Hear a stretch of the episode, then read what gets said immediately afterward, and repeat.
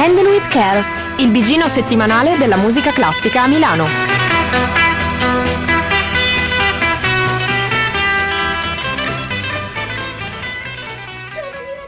radiosi, radioascoltatori di Radio Statale! Sono le 21.03 e questo è Handle with Care. Come ogni lunedì vi raccontiamo la settimana di concerti. Stavolta siamo solo in tre purtroppo. Io sono Silvia, con me ci sono Francesco e Chiara. Ora Ci ti sono? sentiamo, ciao Ok. Silvia. Ciao. Ah ok, non... eh, Eh no, c'è stato un, solo un qui pro quo con i numeri dei microfoni, tutto ok, ci siamo. Ottimo, quindi Ma forse giovani radianti radiosi dai no. nostri.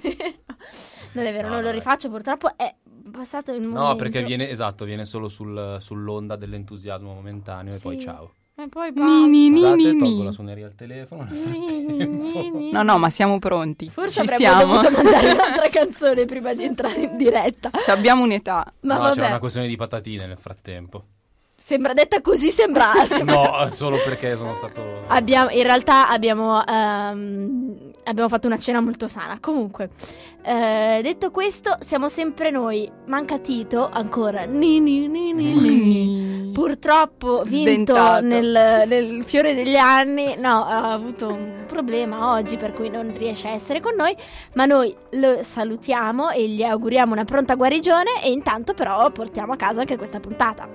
Quindi, ehm, di che si parla questa settimana? Un sacco di roba, ovviamente, come al solito. Faremo un approfondimento tutto fatto da noi, con le nostre belle manine, perché da brave formichine. E, e quindi niente, direi di partire subito con il primo ascolto. ehm, No- non vogliamo allungare un po' il brodo ancora? Cosa vogliamo Cosa vuoi raccontarci, Fra? Vuoi No, no. raccontarci del tuo weekend a No, Praga? assolutamente Come no. no? Ho mangiato be- bene, bevuto bene, tanto, tutto ok. Tanto? Beh, abbastanza. Ci vorrebbe lo streaming della faccia di Francesco in questo momento. Com'è? Perché è la Niente, faccia con- stanca da weekend. Eh, per concludere la descrizione del tuo weekend. Mm. Sarebbe perfetta. No, eh, sembrava un po' il classico però racconto che fai alla mamma, tipo sì, ci siamo Sì, divertiti. sì, mamma, sono stato Tutto bravo. bene. Eh, mi hanno chiesto com'è andata. Beh, quello che puoi raccontare. Vabbè, come se fossero andati a... Ma infatti, cioè, Vabbè. Infatti io non ho nominato Viviamo nel 2016 le ormai. signorie dell'Hot Peppers di Piazza San Venceslao. Quelle sono state taciute. no, me lo consiglio, devo dire. Vabbè, comunque, Ce, ce lo, ce lo racconti nel- mentre Secondo me facciamo anche questo Gregorio ascolto. Strozzi... Gregorio Strozzi sarebbe venuto a Praga, che non... Beh, Praga, cioè all'epoca comunque... Era già Era una già un città centro di- bella eh, vita. di bella vita in, in generale e, e quindi dai, ce l'ascoltiamo il nostro Strozzi e poi vi raccontiamo perché.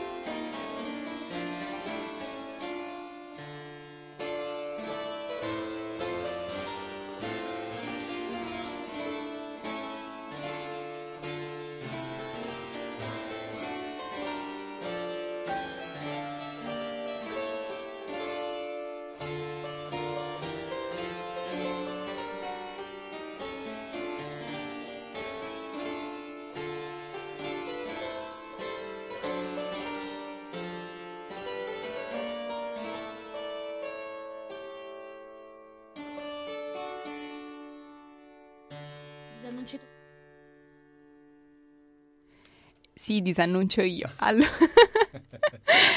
quella che abbiamo ascoltato per iniziare col botto era... Sì, un bo- proprio un botto. Sì, dip- dipende. Un da- botto de...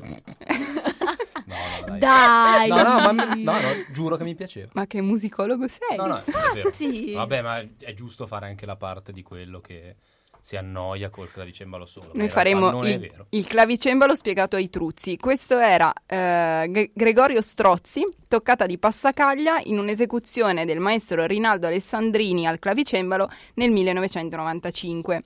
Ne parliamo perché questa settimana ci sarà un intero concerto tutto dedicato al clavicembalo. Dai! eh. Signore e signori, allora, il 26 maggio, giovedì, la risonanza alle 20.30 alla Palazzina Liberty. Eh, in un titolo che è, ehm, cioè in un concerto intitolato Napoli, i contrasti e la follia. In programma dei ehm, allora Fabio Bonizzoni al clavicembalo che è stato nostro ospite tra l'altro parlare qualche settimana fa per parlare di un altro concerto con, eh, con, eh, appunto della risonanza un, un appuntamento precedente. Andatevelo a riascoltare perché comunque ehm, fa sempre bene insomma riascoltare i nostri podcast fa bene alla salute ehm, me l'ha detto anche il medico di base e quindi ehm, in questo programma invece di eh, giovedì ci sarà eh, appunto il clavicembalo solo. Tra i compositori in programma alcuni più conosciuti, appunto tipo Domenico Scarlatti, Gesualdo da Venosa che ormai ci è caro al nostro cuoricino. Il nostro caro uxoricida. esatto. Altri meno conosciuti, appunto tipo Gregorio Strozzi. Che cosa faceva Gregorio Strozzi? Ma eh, Gregorio Strozzi è nato nel 1615 a San Severino Lucano e, eh, ed è morto... si- Pensa a San Severino Lucano nel 1615. Mamma mia, non voglio pensarci. Cioè, pecore. Cioè, c'erano solo le pecore. E insieme anche Gregorio Strozzi. Che nacque lì. Che nacque lì. Però si spostò poi a Napoli dove, dove Eh, studiò, forza. insomma, che, che volevi fare. Eh. Ed è stato musicista, clavicembalista e organista. Quindi anche lui, visto che il programma è dedicato a Napoli, è uno dei tasselli. In particolare eh, ha scritto numerosi capricci e sonate per, per clavicembalo con variazioni contrappuntistiche varie e sia l'uso fo- della forma sia le, mm, le ricercatezze dell'armonia e le dissonanze. Se avete fatto caso, insomma, c'è sempre qualcosa che Era difficile stona. non far caso alle dissonanze. Eh, c'è qualcosa che, che suona ogni tanto. E, mm, sono, sono tratti che ricorrono spesso in Frescobaldi, in, Gio- in Gesualdo da Venosa, quindi negli altri famosi, diciamo, del tempo. E eh, tra gli altri famosi del tempo, anzi non famosi, in realtà c'era anche in, progra- è in programma eh, per, questo, per questo concerto Giovanni Salvatore, che io fortunatamente cercandolo su Google, come ovviamente sempre si fa, ho scritto subito Giovanni Salvatore compositore, perché sennò se avessi scritto su Giovanni Salvatore chissà cosa, cioè, chissà cosa trovavo. È come Eh. Angelo Tubi. Esatto, come eh, Angelo Tubi, di cui una volta magari vi racconteremo la storia. Eh, sempre che lo mettano in programma eh, a Milano Chi lo sa? settimana. Vai. Il primo risultato di Google per Giovanni Salvatore e basta Eh? è Wikipedia, Giovanni Salvatore compositore. Ma va, immaginavo tutt'altro. Poi c'è Facebook e pagine bianche. Eh, però infatti. il primo- Però il primo, vabbè dai. Comunque anche lui fu un compositore, organista e mm, era anche sacerdote in questo caso Giovanni Salvatore che appunto operò nella zona di- a Napoli e insomma zone limitrofe insomma nella zona del napoletano che eh, ai tempi stiamo parlando comunque del, del 600 era un centro prima dicevamo Praga ma anche Napoli era un centro Non scherzava. assai mm, assai musicale insomma c'era- Assai vivace. assai vivace esatto In- anche nei sensi di Praga in cui si diceva prima, cre- credo. Certo.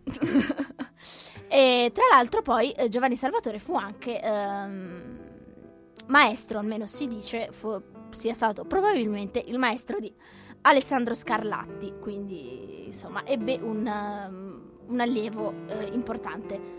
Tra gli altri del programma c'è un altro un po' sconosciuto che è Bernardo Storace. Bernardo Storace, Di cui che sarà sa- parente di quello Ah, che oggi oddio. allieta. Mm, Oddio.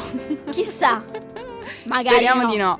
Comunque di Bernardo Storace non si sa bene neanche dove sia nato, però il periodo è sempre lo stesso e anche lui appartiene alla scuola romano-napoletana insieme a Frescobaldi, a Bernardo Pasquini, a tutti questi nomi che si ritrovano tra una biografia e l'altra di questo periodo. E anche sulla sua vita non si sa praticamente nulla, ma eh, fu vice maestro di cappella a Messina, che è una città, insomma, che di solito Non viene non menzionata. abbiamo tanto nominato, invece No, infatti è vero, un po' dimenticata Messina. Esatto. Musicalmente. Ciao Pistorio. Ciao Pistorio. Endel Whitcat ti, voglie- ti vuole bene. E, mm, ha pubblicato comunque anche lui una, una serie di variazioni su danze dell'epoca, quindi varie suite per clavicembalo e, mm, e appunto appartiene anche lui a questa scuola a questa scuola napoletana, Napoletana. che è protagonista di questo concerto con Fabio Bonizzoni al clavicembalo. Esatto, chissà se più ai contrasti o più alla follia, ma lì scoprirete. Dovete scoprirlo voi andando al concerto. Tra l'altro, ingresso intero 15 euro, studenti 5 euro, Ma Oh. soprattutto aperitivo 7 euro. Yeah! Cibo. Under 15 gratuito, quindi se avete qualche mm, boh, cuginetto, amichetto, amiche- oddio, amichetto è bruttissimo. Comunque, se avete qualche, qualche piccolo da portare, i pederasti possono portare- Esatto. Andiamo avanti con un altro ascolto che qua il tempo corre. Andiamo avanti, dai, dai, m- Sì, mandamela sì, così. sì. Boom, boom. Manda. Vai, vai. Nina, Nina, Nina,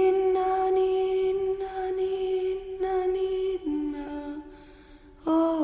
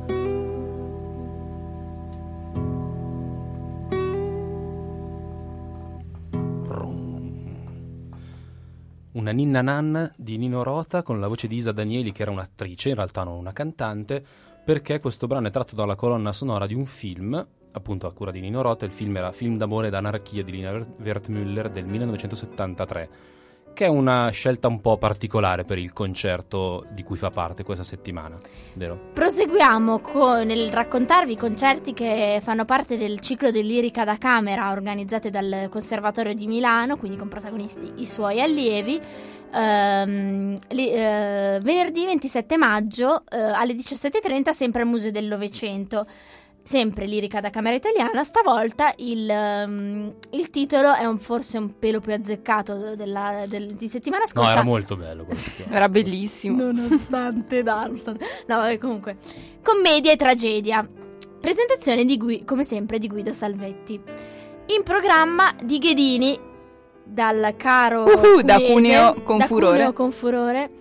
Eh, I canti del boiardo. ehm, Candida mia colomba canta un augello, tu te ne vai, datime a piena mano. Di Castelnuovo tedesco Heine Lieder e di Dalla piccola quattro liriche di Antonio Machado e di Nino Rota, oltre alla ninna nana che abbiamo fatto ascoltare, tre liriche infantili e Richiamo d'amore. Questo film, diceva bene Fra, eh, si intitola Da cui è tratta questa ninna nana di Nino Rota, che è un compositore che conosciamo tutti maggiormente per, appunto per le sue colonne sonore e tra l'altro poi invece degli altri pezzi che c'erano, che sono in programma, facciamo, no- non abbiamo ben capito esattamente quali, f- cioè è stato un po' difficile poi per me capire esattamente i titoli, Mm-mm. Come matcharli ai pezzi. Ma anche questa stessa Ninna Nanna. Anche questa perché- stessa Nina Nanna, noi pe- a un certo punto pensavamo, ma non è Nina Nanna Michele che è nel che è nel secondo Padrino padrino. 2, esatto. Nel secondo padrino, poi abbiamo Poi detto no, probabilmente no, probabilmente è l'altra, quindi fi- da film d'amore ed anarchia, ovvero stamattina alle 10 in Via dei Fiori nella nota casa di tolleranza, puntini puntini. Quanto erano belli i titoli. I titoli della Wertmüller. Wertmüller. È un film del 1973, appunto con questo titolone lungo lungo dato da- proprio da Lina Wertmüller. Protagonisti Giancarlo Giannini e Mariangela Melato. Le musiche sono di Nino Rota e Carlo Savina, che pensate un po' è stato anche eh, stato insomma la, la carica più importante che ha che ha mm, Ricoperto. che ha ricoperto, ecco, grazie. Eh, è stata quella di direttore dell'orchestra della Rai. Quindi della Rai, Rad- Radio Rai, quindi un Mhm. po' ci, ci saluta, insomma. Ciao Radio. Quindi- Lui in realtà era un tecnico di base. Sì, però poi ha fatto. Sì, sì, sì. Ok, Beh, no, aveva perché quella, aveva quella dico- formazione lì di Mm. base, di tecnico del suono. E poi invece ha anche una formazione musicale. E, tornando a parlare del film. Un po' come noi. Detto un po'. mh, raccontando la, la trama, giusto un attimo, un po' per poi inquadrare anche questa canzone. Che. ehm, è cantata appunto, diceva bene Fra da Isa eh, Danieli, che Isa è- Danieli, che era una non par- la prostituta, l'amica della... un'altra prostituta, amica Sosta- prostituta. Sostanzialmente, Chiaro, sì, che è probabilmente quella in cui, ehm, di cui Tunin, che è il protagonista del, del film, Antonio Soffiantini, che era un anarchico, un contadino lombardo che nel 1932 era venuto a Roma per assassinare Mussolini. I suoi piani non vanno bene, nel senso che arriva ehm, nella capitale e una eh, prostituta amante di un anarchico del gruppo eh, lo ospita nella casa chiusa in cui lavora. Lei si chiama Salomè ed è appunto interpretata da, dalla Melato. Ehm, e lo, lo ospita a casa sua spacciandosi per suo, pa- per un suo parente. Eh, qui Tunin si innamora di un'altra prostituta, appunto, quella che canta questa canzone, Tripolina, ehm, alla quale svela la causa che l'ha portato a Eh beh, Roma. l'Italia fascista, Poco prostituta poco. tripolina Eh. a- Roma giustamente doveva acchiappare un certo pubblico. Ehm, il mattino dell'attentato, però, si Tunin si sveglia in ritardo, angos- angosciato, perde il lume della ragione e inizia a sparare sulle forze dell'ordine che erano nel bordello per un controllo. Viene arrestato dalla polizia e ehm, morirà in prigione. Viene fatta passare per suicidio. Probabilmente, insomma, mm, il, il film ci, ci lascia capire che non, non- è stato un suicidio, ma come spesso, a volte, sp- spesso, Dio, è, a volte è avvenuto, insomma, di persone che sono morte in carcere per, eh, insomma, es- non, non esattamente per suicidio, ma perché appunto probabilmente dovute alle percosse e interventi, diciamo, La non classica proprio dicitura leciti è del- stato suicidato. Esatto, del- della polizia, appunto. mi è venuto un po' anche tra l'altro il collegamento con eh, un pezzo che di cui avevamo parlato l'anno scorso che vi consiglio di andare a riascoltare se avete la possibilità che è il di Francesco Filidei I funerali dell'anarchico Serantini che appunto raccontano un po' una storia analoga cioè appunto di un anarchico che Però una storia vera. esatto una storia vera che appunto però guarda un po' anche a, a questa storia a questa storia fittizia di questo film Parlando un po' dei pezzi, degli altri pezzi, in realtà c'è da dire che questo ultimo appuntamento della, mm, al Museo del Novecento, ultimo appuntamento, in realtà non ne sono sicura, magari ce ne saranno anche degli altri. Ehm, Erano quattro. erano quindi se è quattro. il quarto. Non mi ricordo più Mi sa era- di sì, forse deve essere il quarto. Ehm, fa vedere un po', mentre diciamo i pezzi di, di, di Ghedini e Castelnuovo Tedesco guardano di più alla tradizione eh, lideristica ottocentesca con un accompagnamento del piano e una mm, e un'impostazione della voce che appunto richiamano molto di più, a, mm, più all'Ottocento che al Novecento. Eh, le quattro liriche invece di Antonio Machado di Della Piccola mm, sono adesso probabilmente il, mm, il programma sarà solo per canto e piano nell'occasione del Esatto. Museo del Novecento, mm, però appunto hanno un'orchestrazione veramente bella, quindi ci sono delle eh, registrazioni fatte con da Noseda con mm, la BBC Symphony Orchestra, forse se non ricordo male. Andatevele a sentire perché fanno capire ehm, i passi avanti che fa dalla piccola nella, nella composizione per voce, affiancandola a una ehm, ha un organico molto variopinto dal punto di vista delle, del- delle timbriche. e, mm, mentre mm, i pezzi di Nino Rota guardano, vanno a- un po' a. hanno una impostazione della voce diversa. Abbiamo sentito questa Ninna Nanna, ma anche gli altri pezzi ehm, vanno appunto a guardare a un- uno stile di canto più. non so come dire, più. più non mi vengono più le parole. ragazzi. Popolare. Sì, popolare, ma anche più, me- appunto, meno, meno impostato, Meno meno, impostato, sì, ehm, più improntato Più a quella che poi è la canzone, che poi è diventata anche un- verso quella che conosciamo, diciamo, di po- popular, e quindi poi ha appunto uno stile di canto che poi viene anche fatto da qualcuno che non è esattamente un cantante, come abbiamo ascoltato adesso, che invece Adattato appunto- anche alle finalità, per cui... Certo. Detto questo, ehm, noi vi consigliamo di andare ancora a questo, a questo appuntamento che ricordiamo sarà venerdì 27 maggio alle 17.30 al Museo del Novecento ad ascoltare un po' un repertorio per voce che non si sente tanto spesso. Abbiamo parlato, anzi ho parlato abbastanza, quindi direi di andare avanti con un, un concerto della Verdi, ci ascoltiamo Sgambati.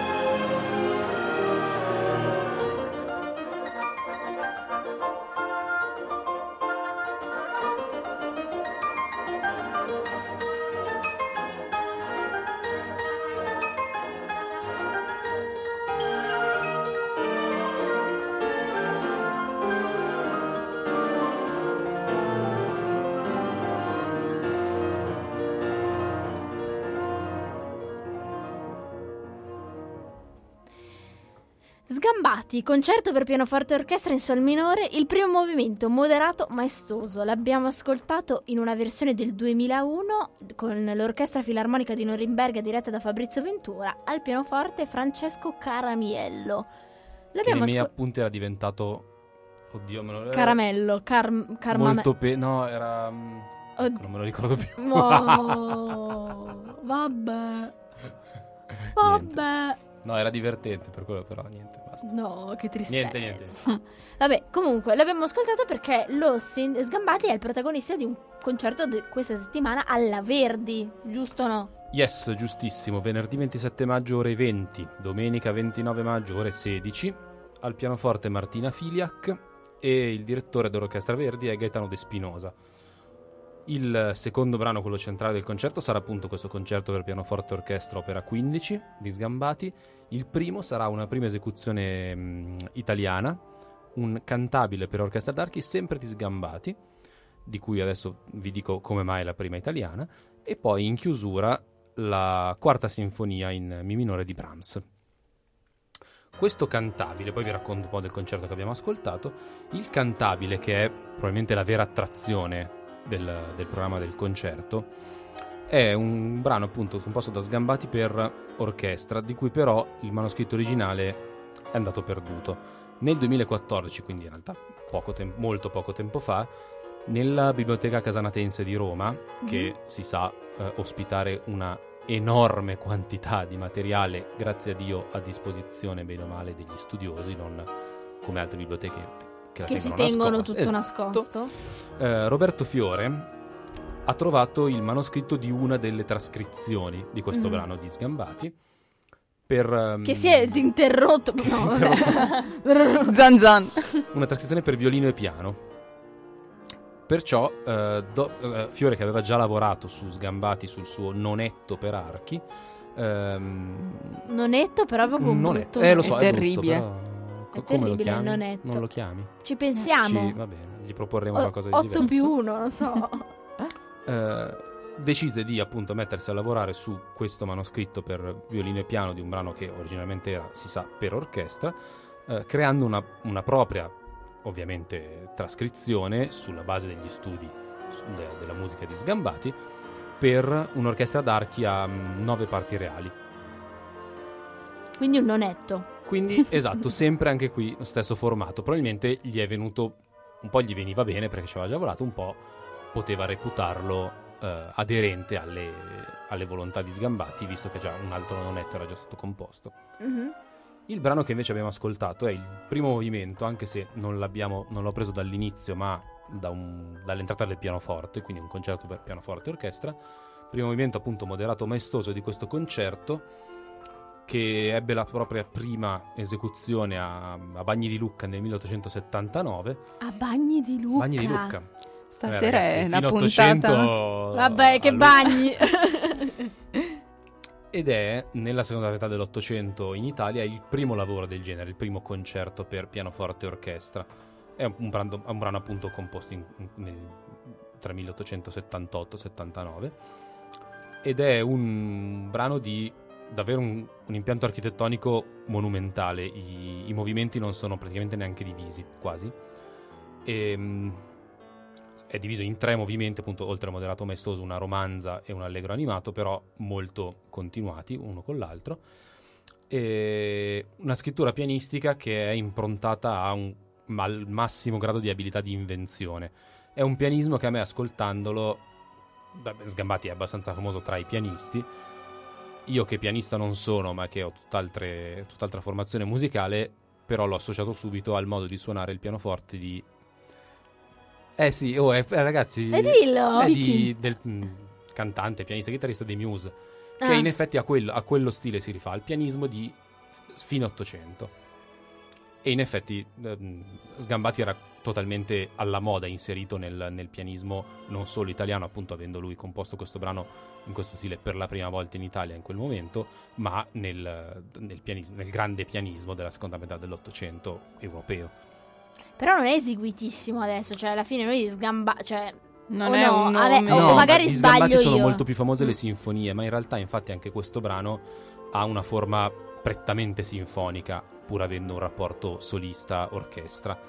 E le- adesso mi sfugge il titolo della sinfonia più famosa di Sgambati, ma comunque due overture le aveva già composte, quindi forma sinfonica anche lì. E quindi anche in questo caso un rapporto tra solista e orchestra che non è una semplice subordinazione, ma un'integrazione quasi, una contrapposizione. E, e appunto è questa un- una, una caratteristica tipica degli altri concerti tardo-romantici. Di cui Questo- però in realtà, cioè, gli, gli- italiani Eh, infatti, sinfonisti la di questo periodo, esatto. insomma, Non, sono un po' dimenticati. Vengono un po' lasciati sono da molto parte. dimenticati. Esatto. Però ultimamente si stanno un po' riscoprendo a volte, magari Anche sporadicamente. del periodo del verismo, Sì, insomma. sì, sì, sì, sì, ma, ma soprattutto di, appunto, di, di, di questo Ottocento che, app- che in realtà, alla fine Ottocento, in cui in realtà in Italia cioè, era l'opera comunque a farla da padrone e, e quindi La insomma, generazione i sinfonisti dell'80. erano un po'... Un po', come possiamo dire proprio con un termine mm, molto elegante, mal cagati. Ecco, diciamo. Eh, era così però, quindi forse Sgambati era un po' di questa, un pochino di, que- di questa risma, almeno non- poi non è, non è riuscito ad, ad- ad arrivare fino ad oggi super famoso. Ma infatti tuttora Chiaro, si riscoprono Sgambati, i suoi certo, brani. Esatto, questo, questo dà la misura. Comunque un questo è un po' pianismo anche il bello di... decisamente virtuoso, quindi almeno da quel punto di vista un concerto che dovrebbe insomma, regalare qualche soddisfazione anche da ascoltare. Quindi la Verdi, come al solito, il giovedì... No. eh, No, solo Ah. venerdì Solo e ven- domenica. Ma mi fanno sti scherzi quelli della Verdi, basta. Gli scherzoni. Bisogna tenerli d'occhio che, che mi, che mi sballano tutta la settimana. E vabbè.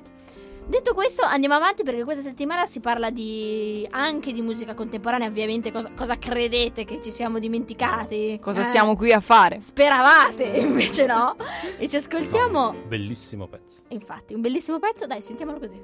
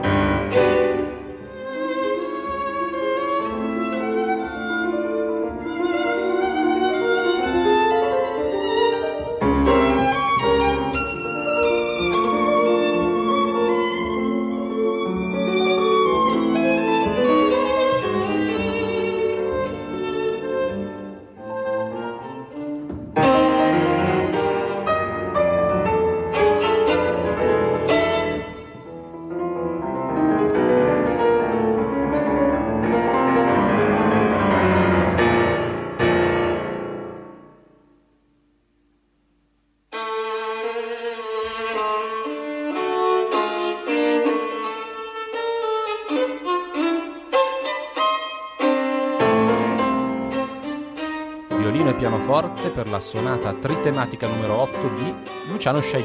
Credo non l'avessimo ancora mai suonato Scegli. No, no, Anche no. perché capita molto raramente che in qualche concerto... Sì, è vero, non è eseguitissimo. Erano Anna Tifu al violino, Alfonso Alberti al pianoforte in un'incisione del 2000, anzi un live del 2004.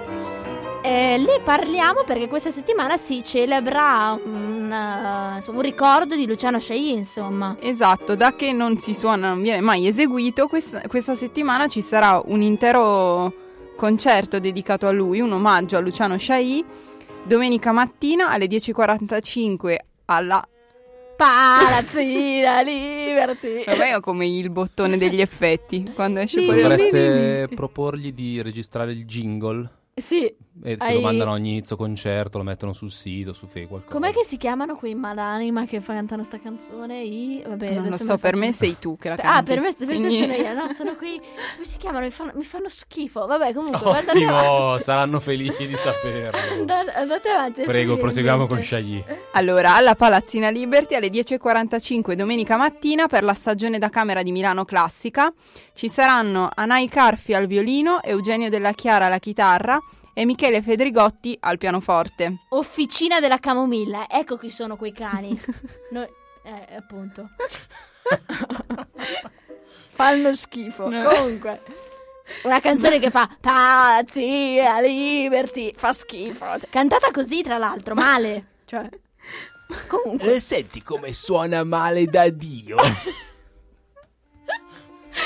No, poi ce n'hanno anche l'altra che fa tipo Viale, Mo- Parco di Monza. Cioè, c'è tutta Milano, no?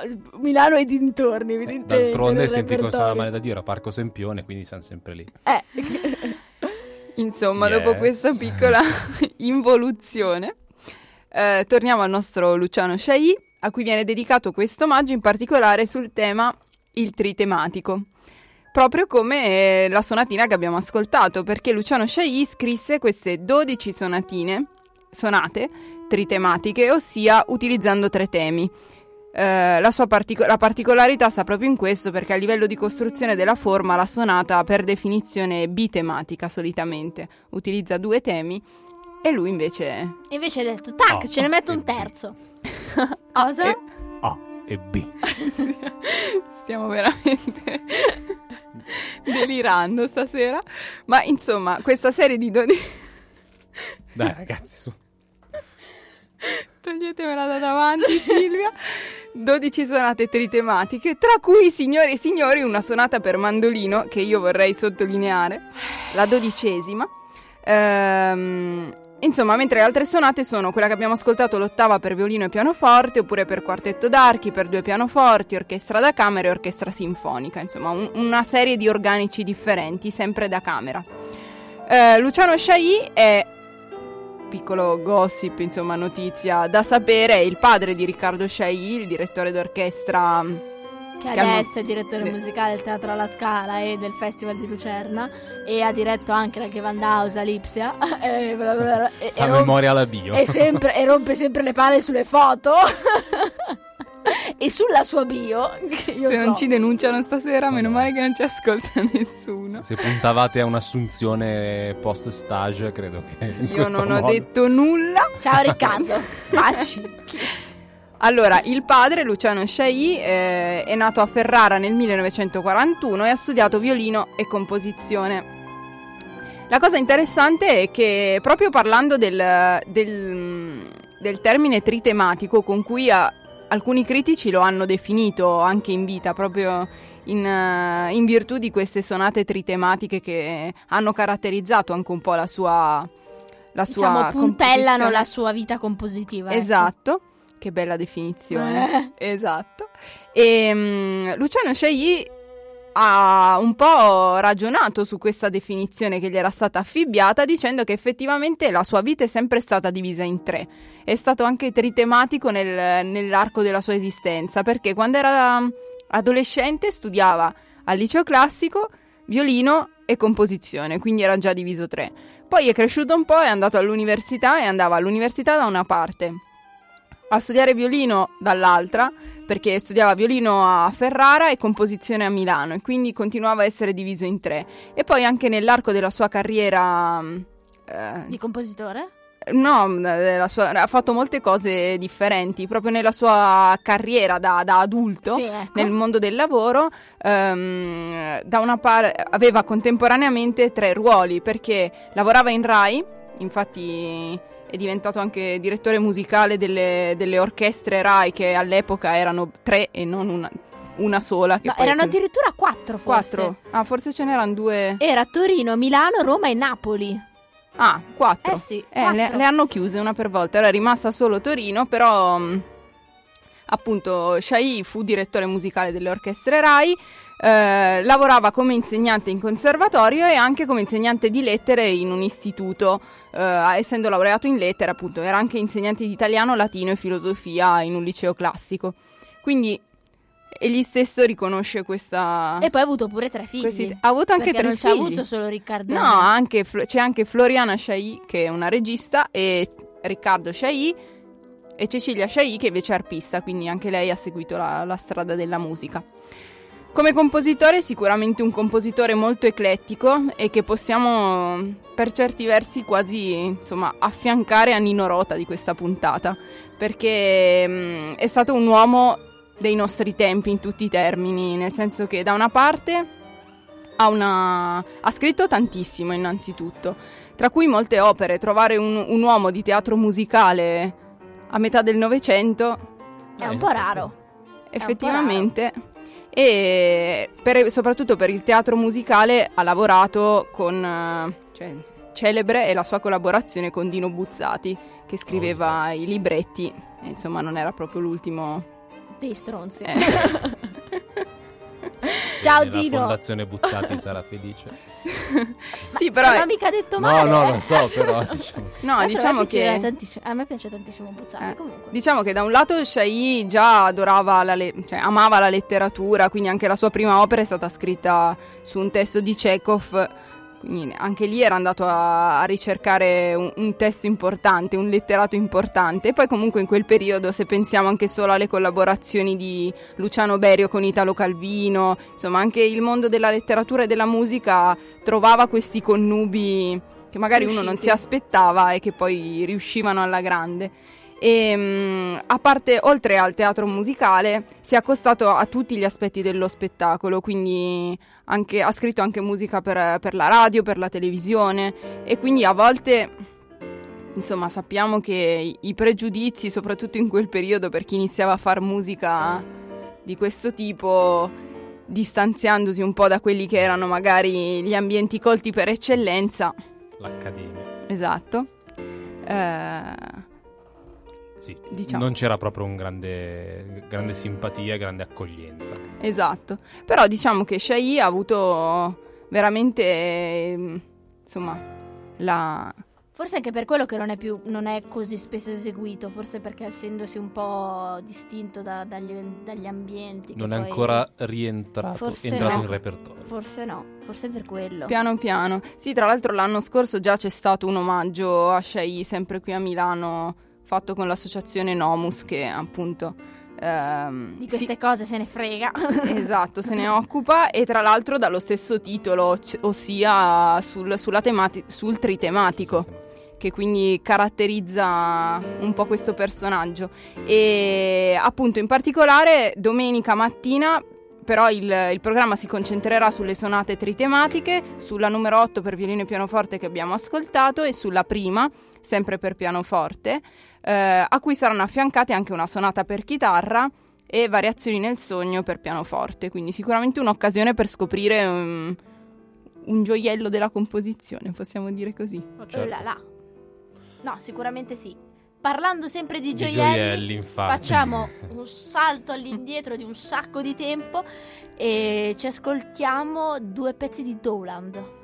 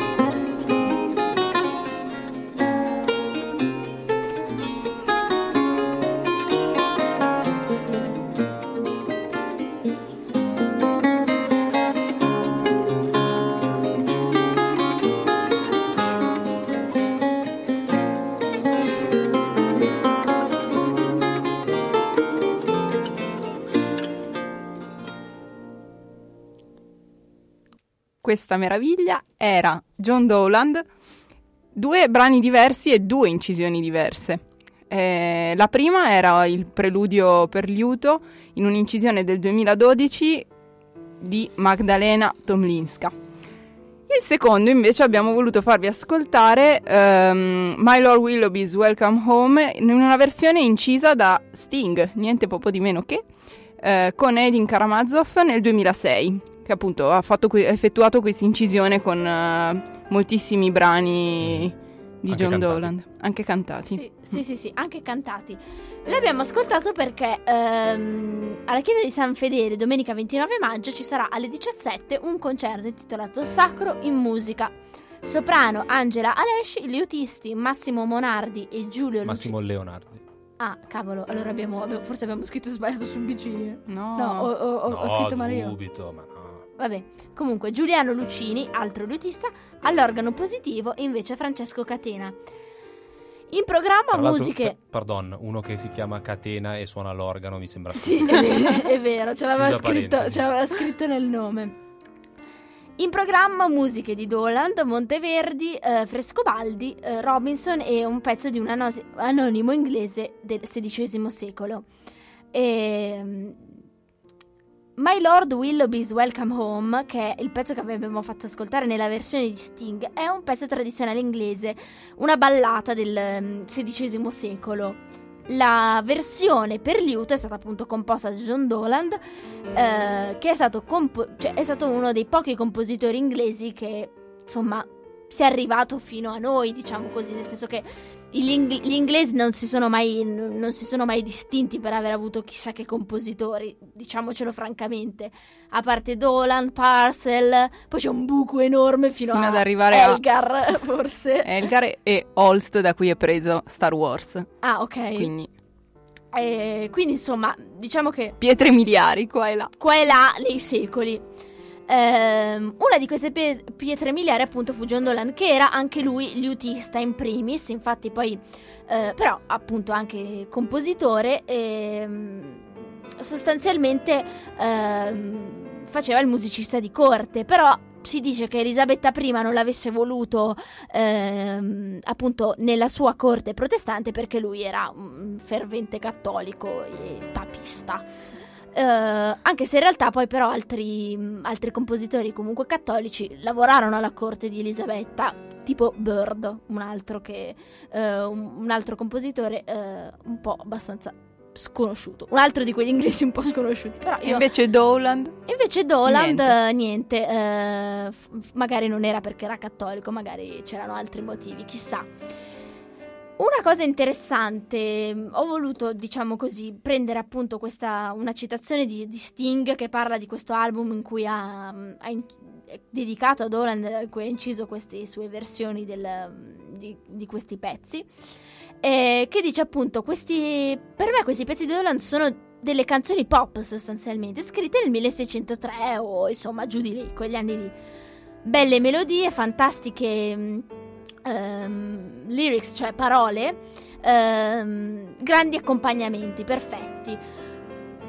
Perché effettivamente il contraltare che la musica pop è molto, per certi per aspetti soprattutto formali, è molto conservatrice. Non, non puoi avere mh, troppi, mh, insomma, appu- soprattutto dal punto di vista armonico, è molto conservatrice e poi anche dal punto di vista dei, dei tempi, delle strutture delle Sì, sì, canzoni. formale, certo. Eh, esatto, dal punto di vista formale, per cui lui non si è, si- pur essendo un repertorio dell'inizio del Seicento, lui non dice non, non mi sono ritrovato, certo non è esattamente quello che ho fatto fino ad adesso, non sono i police o quello che facevo con i police, però appunto mh, ha ritrovato eh, una, una Un'impronta. continuità, esatto, Mm. un- si, è, si è ritrovato in, eh, in- in John Doland. ehm, lui Per dice dar- poi... di- Dicevo, per darvi un'idea di quanto sia stato pop, comunque il disco è arrivato al settimo posto in classifica, che per essere un disco di Doland. Mm. Curiosità, giusto per chiudere qui, ehm, anche Elvis Costello ha fatto una registrazione di eh, un pezzo che ha fatto di Doland, più famoso, che ha fatto anche Sting, che si intitola appunto Can She Excuse My Wrongs, che era una bonus track del- dell'album The Juliet Letters, uscito nel 2006, del 2006. Quindi insomma una... Doland ispira i nostri... ehm, beh, eh, le- Costello e Sting insomma sono due... Beh, sono due abbastanza raffinati. Esatto, comunque, sì, so- sì, sì, sì, sì.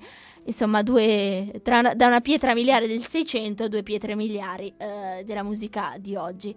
Detto questo, Un'altra pietra miliare del- di questi anni moderni Andiamo è avanti. la sigla di Listen Shout. Yeah! È arrivato il momento di List and Shout!